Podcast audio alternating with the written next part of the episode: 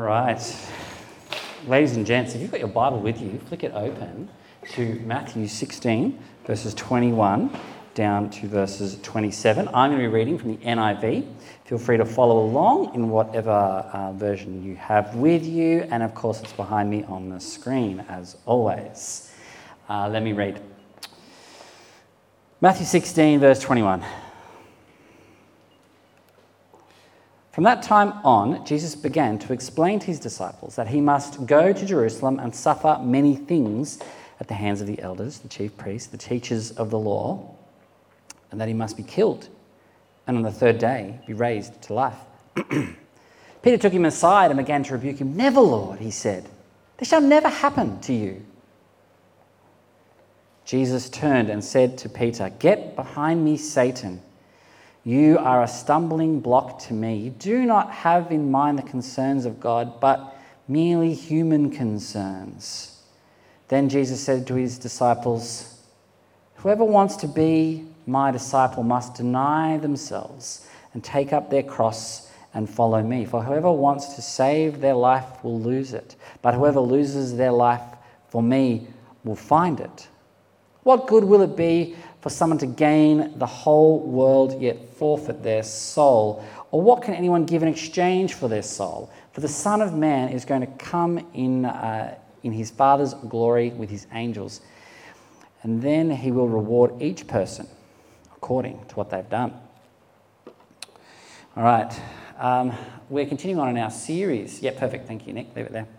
Um, on uh, vacation verses, we're kind of just seeing um, what, uh, what comes out of some of the gospel readings, and a really good one, I think, tonight. I'm going to pray and we'll jump into it. Let's pray. Uh, dear Lord, just thank you for an opportunity to come now before your word and to read it and to hear it. And Lord, I pray that wherever we're at, whether we've had a good week or a rough week, whether um, we're relaxed and chilling, or whether we're kind of stressing about um, the year that's just about to start, or Lord, I just pray wherever we're at, Lord, you'll have a word for us. You'll have a word that uh, ministers to us, that uh, opens up our hearts, Lord. So I, I pray, Lord, that, uh, that you might speak uh, to all of us here tonight, Lord, and pray that I might speak truthfully and clearly of your word. We just pray this now in Jesus' name. Amen.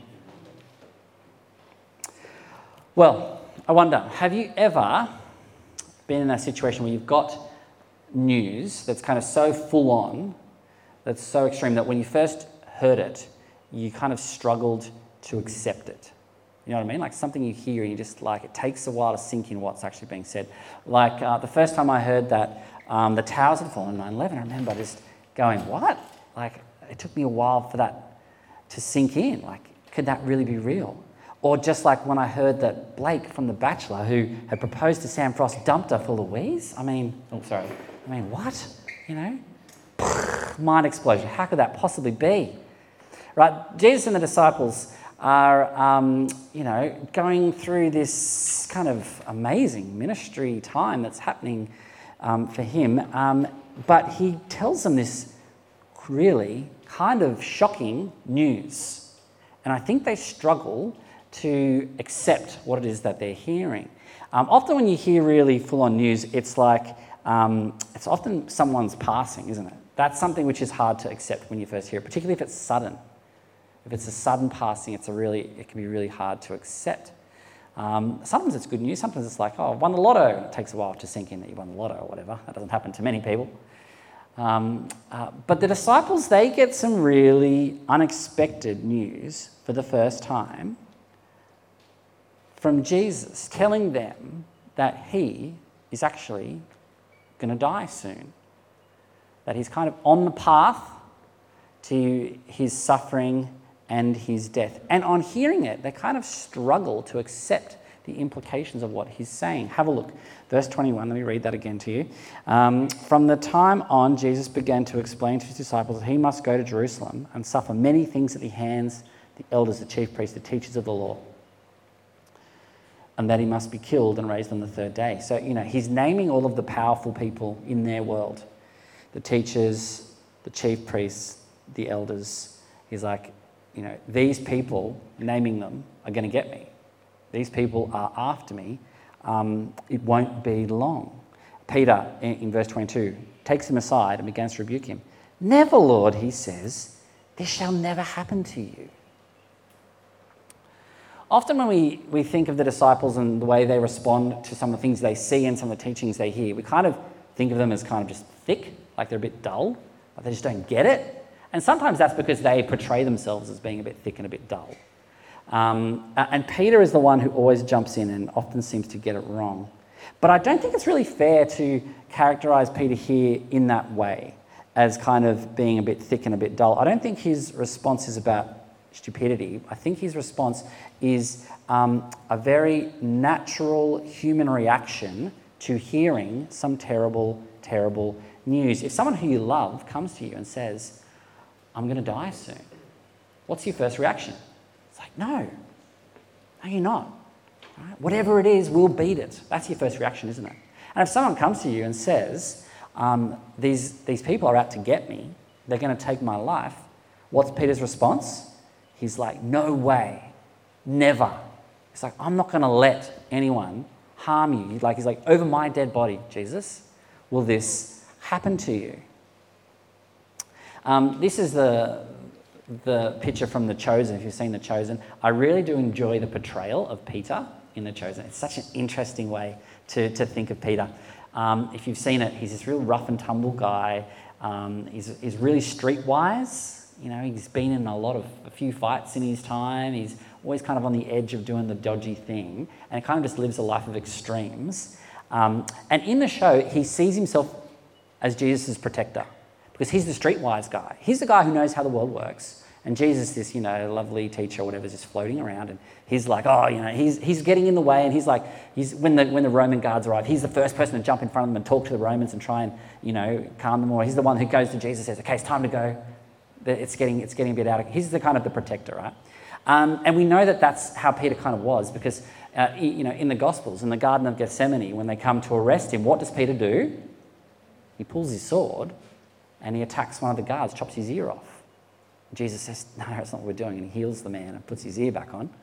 Um, but this is, Peter is like the bodyguard, right? He kind of sees himself as Jesus' bodyguard, his protector. So when Jesus comes to him and says, um, I'm going to die at the hand of the chief priests and laws, he just says, Never. No. I will not let that happen. Never, Lord. Don't say that. Because I won't let it happen, right? Not, you know, over my dead body. But on hearing this response, that's from Peter's heart. It's a heart response, isn't it? It's a heart response to what Jesus shared. On hearing that, um, Jesus gives him this really harsh rebuke uh, in verse 23. Peter turns to Jesus, uh, sorry, Jesus turns to Peter and says, Get behind me, Satan. You are a stumbling block to me. You do not have the mind and concerns of God, but merely human concerns. Oh, when you read it, it sounds so harsh, doesn't it? You're like, ooh, ouch, that would have hurt hearing that from Jesus when he's kind of pouring his heart out to Jesus, like saying, you know, I'll be with you. You know, I'm not going to let anything happen to you. The passage earlier is when Jesus says to the disciples, um, uh, Who do you say that I am? And Peter correctly answers, um, You're the Christ. Right? In, in that instance, the words of Peter are actually the words of God. It's like they're divinely inspired, that he is revealing to all those there a, a great spiritual truth that this is the Christ, that Jesus is not just a normal man, he's something much more. But here, just a few verses later, um, the words that come out of Peter's mouth, Jesus attributes to being that of the enemy. Right? And I think what he's rebuking, he's not saying to Peter, You're the devil. But what he's saying is the words that you're saying here, that's from the enemy. What's coming out of your mouth, that's the enemy. Get behind me, Satan. Get behind me, tempter. Right? I will not hear what you have to say because, as he says, you are a stumbling block to me, right? Um, and I wonder if it's, it's a stumbling block because what Peter is saying is actually kind of tempting to Jesus. You know, like, yeah, maybe I don't have to die. You know, he, he tells them, I'm going to have to suffer and die. And Peter says, no. And maybe Jesus is kind of tempted by that thought, like, yeah, maybe that would be good. He, and he, he recognizes that what, Jesus, what Peter is saying, a heartfelt thing, is actually what the enemy wants. Right? They're, they're, they're the words of the tempter, tempting him into something that he knows his heart's desires, but cannot be. In the Garden of Gethsemane, what does Jesus pray? He prays, Lord, take this cup from me, not my will, but yours. You know, he, he prays, Lord, if there's another way. But there isn't. There's this temptation in what Peter is saying. When he says you don't have to die, Jesus sees that as the work of the enemy tempting him to something that he knows cannot be. Um, then he gives this amazing response about what it looks like to be a follower of Christ. He says, Whoever wants to be my disciple must deny themselves and take up their cross and follow me. For whoever wants to save their life will lose it, but whoever loses their life for me will find it. What good will it be for someone to gain the whole world yet forfeit their soul? Or what can anyone give in exchange for their soul? For the Son of Man is going to come in his Father's glory with angels. And then he will reward each person according to what they've done. Like that's such like an amazing passage. I almost don't need to preach because it's like that passage says it all. But then I also could do three sermons. I won't. I'll just do one. Um, there's heaps there, much more there than I can um, touch on, but uh, that I can cover. But I'm going to touch on a few things. Um, first thing we have to pick up is that first line Whoever wants to be my disciple must deny themselves, take up their cross, and follow me. Deny themselves and take up their cross. What does that mean? What does that mean to pick up their cross? You know, when Jesus is, is referring to something that hasn't yet happened, perhaps he know that it will, a time when he will pick up his cross. But he doesn't mean for all those there who are going to follow him that you're literally going to have to pick up a cross and walk to your death. He's not saying on some kind of legalistic way, yeah, just pick up a piece of wood and carry it around for a bit, and that's following me. No, it's, it's obviously it's, it's imagery, isn't it? He's, he's painting a picture of what it means to be a follower of him. So, what is that picture? What is the thing that he's trying to communicate? What does it mean for us to be someone who picks up our cross and follows him? Well, let's take a step back and think what does it mean for Jesus to pick up his cross and follow him? Well, it means um, denying himself and it means putting the kingdom first. We've already mentioned that in the Garden of Gethsemane. He's, he, he denies what he wants of himself and says, Lord, uh, your will be done. He puts the kingdom first and he puts others first too. Uh, and if that's what it means for Jesus to pick up his cross, then in, in a similar way, that's what it means for us. Picking up our cross means to deny our own personal wants and desires and to put kingdom first to deny what we want for ourselves and for our lives and put the needs of those around us before the needs of ourselves. And as I was thinking about that this week, I was like, man, I don't know if we're that good at that. I don't know if the modern 21st century church, you know, the, the, the, the modern church in 2023, Sydney, Australia, I don't know if we're that good at doing that, actually. Denying ourselves and picking up our cross uh, and following Christ. Um, doesn't seem to be a whole heap of denying ourselves, I think, for the church these days. You know, we we, we always talk about how we lived in blessed times, and it's, it's very true, isn't it? you know, we're in a season where there's a lot of churches uh, around that, um, you know, are struggling, they're, they're aging, they're dwindling, all of that kind of stuff. And there's lots of reasons for it. But, you know, if I'm being critical, and I often am, so forgive me, um, I think to myself, oh, you know what the problem was for a lot of these places? Is that you spent the last couple of decades not denying yourself and picking up your cross. But you spent the last couple of decades kind of doing the things that were comfortable for the people who you had. You, you were making the members comfortable when what you probably should have been doing is what Jesus is talking about and making them uncomfortable. You should have been actually denying the things that you guys liked and were good for you, and actually picking up your cross and thinking, what, what does kingdom want? What, what, what is best for the kingdom here? Um, what's best for the community around us? Um, and not just worry about keeping our members happier, you know. Uh, if I'm being critical, I think the church often falls into that trap of thinking more about keeping ourselves happy than we do about this idea of being a people who lay down our lives to pick up a cross. Um, even over the years, you can see how this uh, idea of self interest rather than self denial um, has even become a part of the evangelical identity, like the identity of the modern church. It's, it's even woven into a lot of places where it's not about self denial, it's actually about self interest. It's actually about you know personal gain. I was at a youth camp years ago, and the speaker was doing his thing, and in one of the talks, he was like, "Kids, God wants you to have an Xbox." And I, a couple of leaders looked at each other like, oh, "Where are we going here? Not too sure about this." And he went, Yep, you, you become a Christian, you pray, God will give you an Xbox. It was like a new Xbox had just been released, so it was the hot thing, right? He was from a church that was kind of deep into this prosperity doctrine.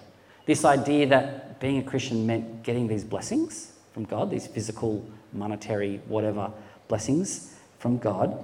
Um, and you hear that kind of stuff and you think, doesn't he say to lay your life down and pick up a cross? Like, I don't think he says, hey, guys, follow me, you'll get Xboxes. You know? Part of me is thinking, half of these kids have already got an Xbox anyway. So like that's it's not gonna it's not a ploy that's going to work with them very well. Um, but Jesus says, um, pick up your cross, not pick up blessings and wealth and success, not pick up as many Xboxes as you can carry. Um, yet that self interest has become a part of the identity of the modern church that we need to be careful about because when you read passages like this, you just think, wow, does that not say the complete opposite of what some of our, our, our church and some of our identity has said over the years. Uh, verse 25, Jesus says, For whoever wants to save their life will lose it, but whoever loses their life for me will find it. And that's a profound verse, is it not? Being right with God, being um, in a good relationship with Him, um, living His way, finding life and finding life to the full isn't about picking things up and getting more. It's actually about what you lay down. It's not about receiving more.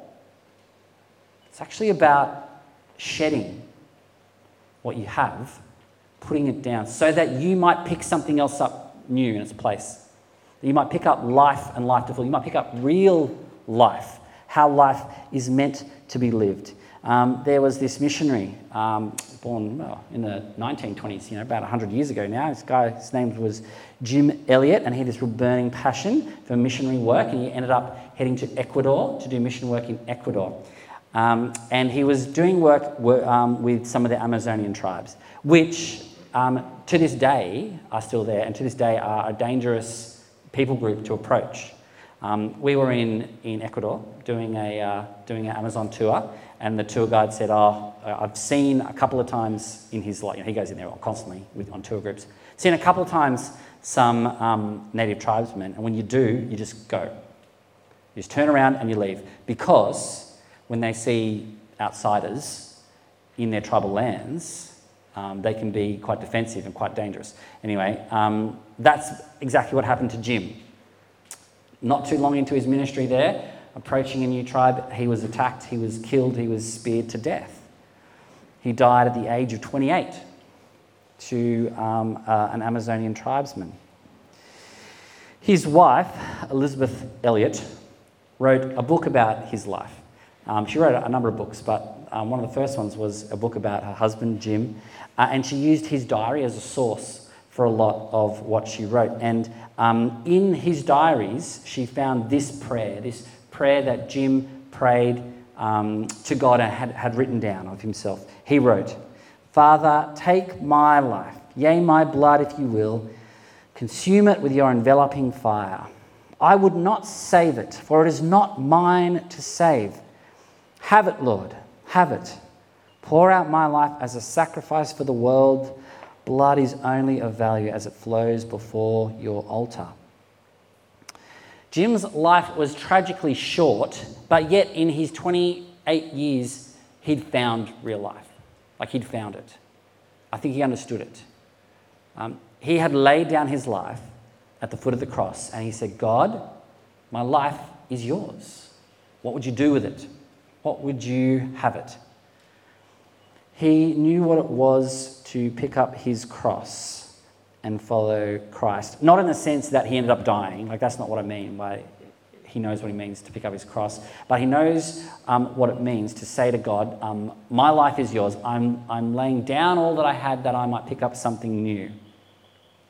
Your kingdom first, um, your will be done.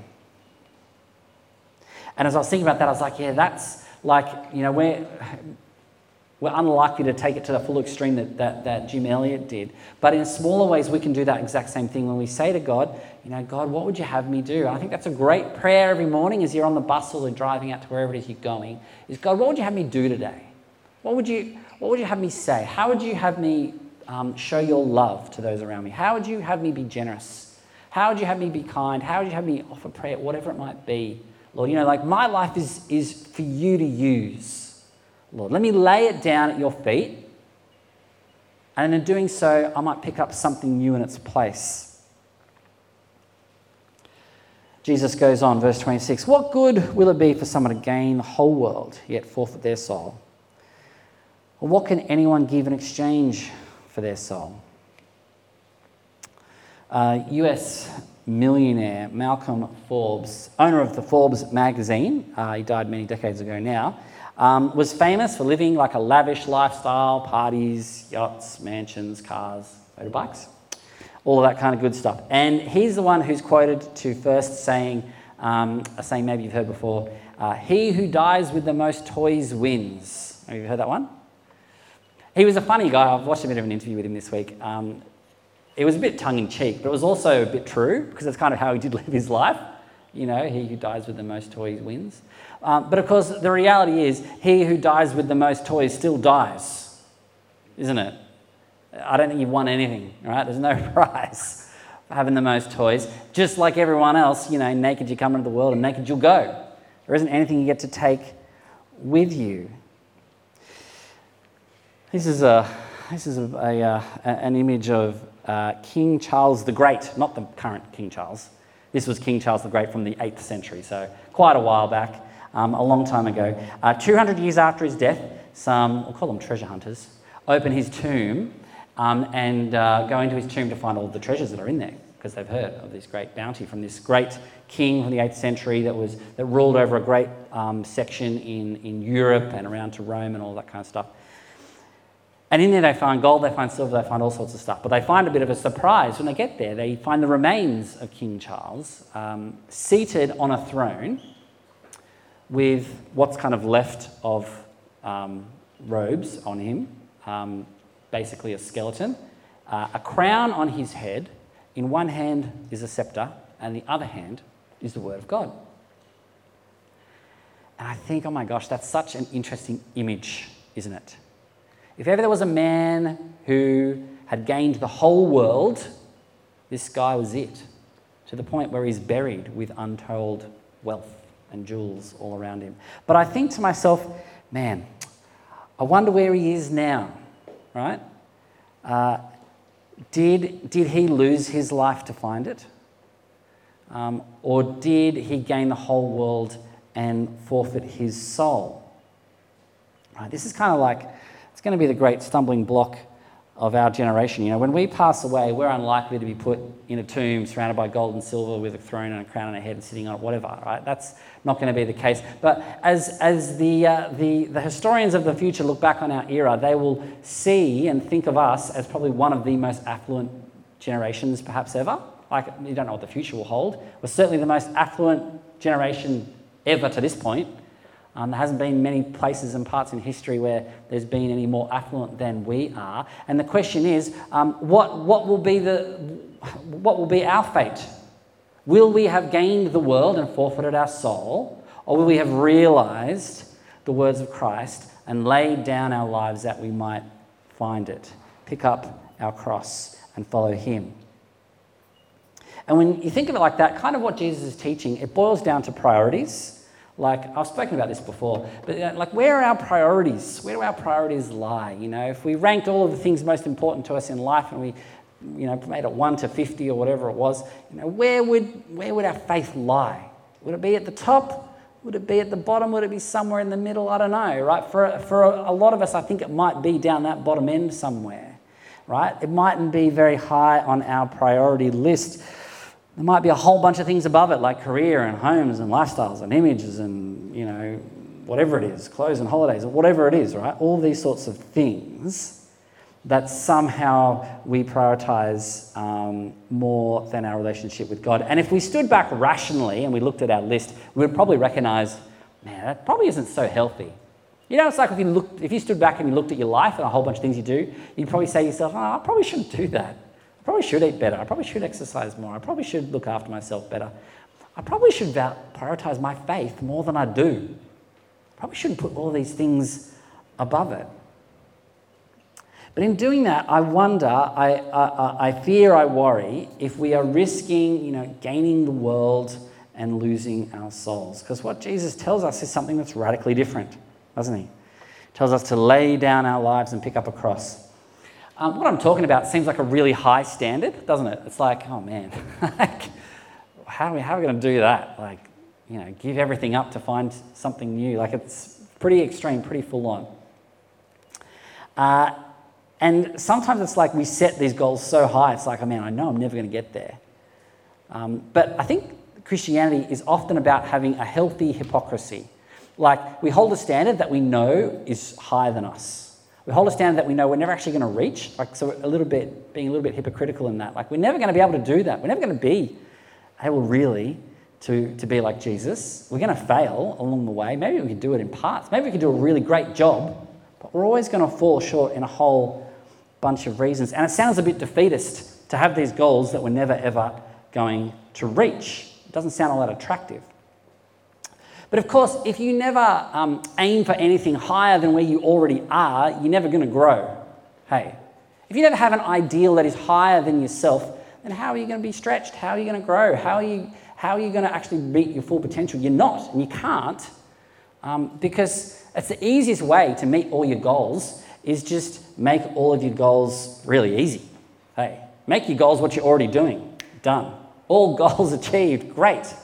Uh, but what the faith is, it's actually about setting a goal that is far higher than what we can ever attain, so that in the striving for it, we might stretch ourselves to meet our full potential along the way. Band, can I invite you guys back up?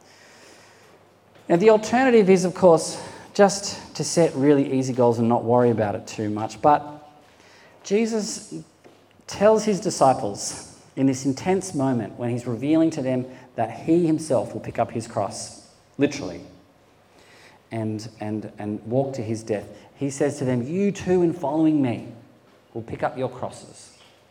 You too, in following me, will need to find out and know what it is to be a disciple. It's about losing your life that you might find something in return. And what you find will be far greater than what you laid down what you find will be life and life to the full. He, he ends that passage by talking about the return of the Father with his angels to reward those who have um, followed him and taken that lesson to heart. Let me pray, and I'll hand it over to our band to, to play the last song. Let's pray.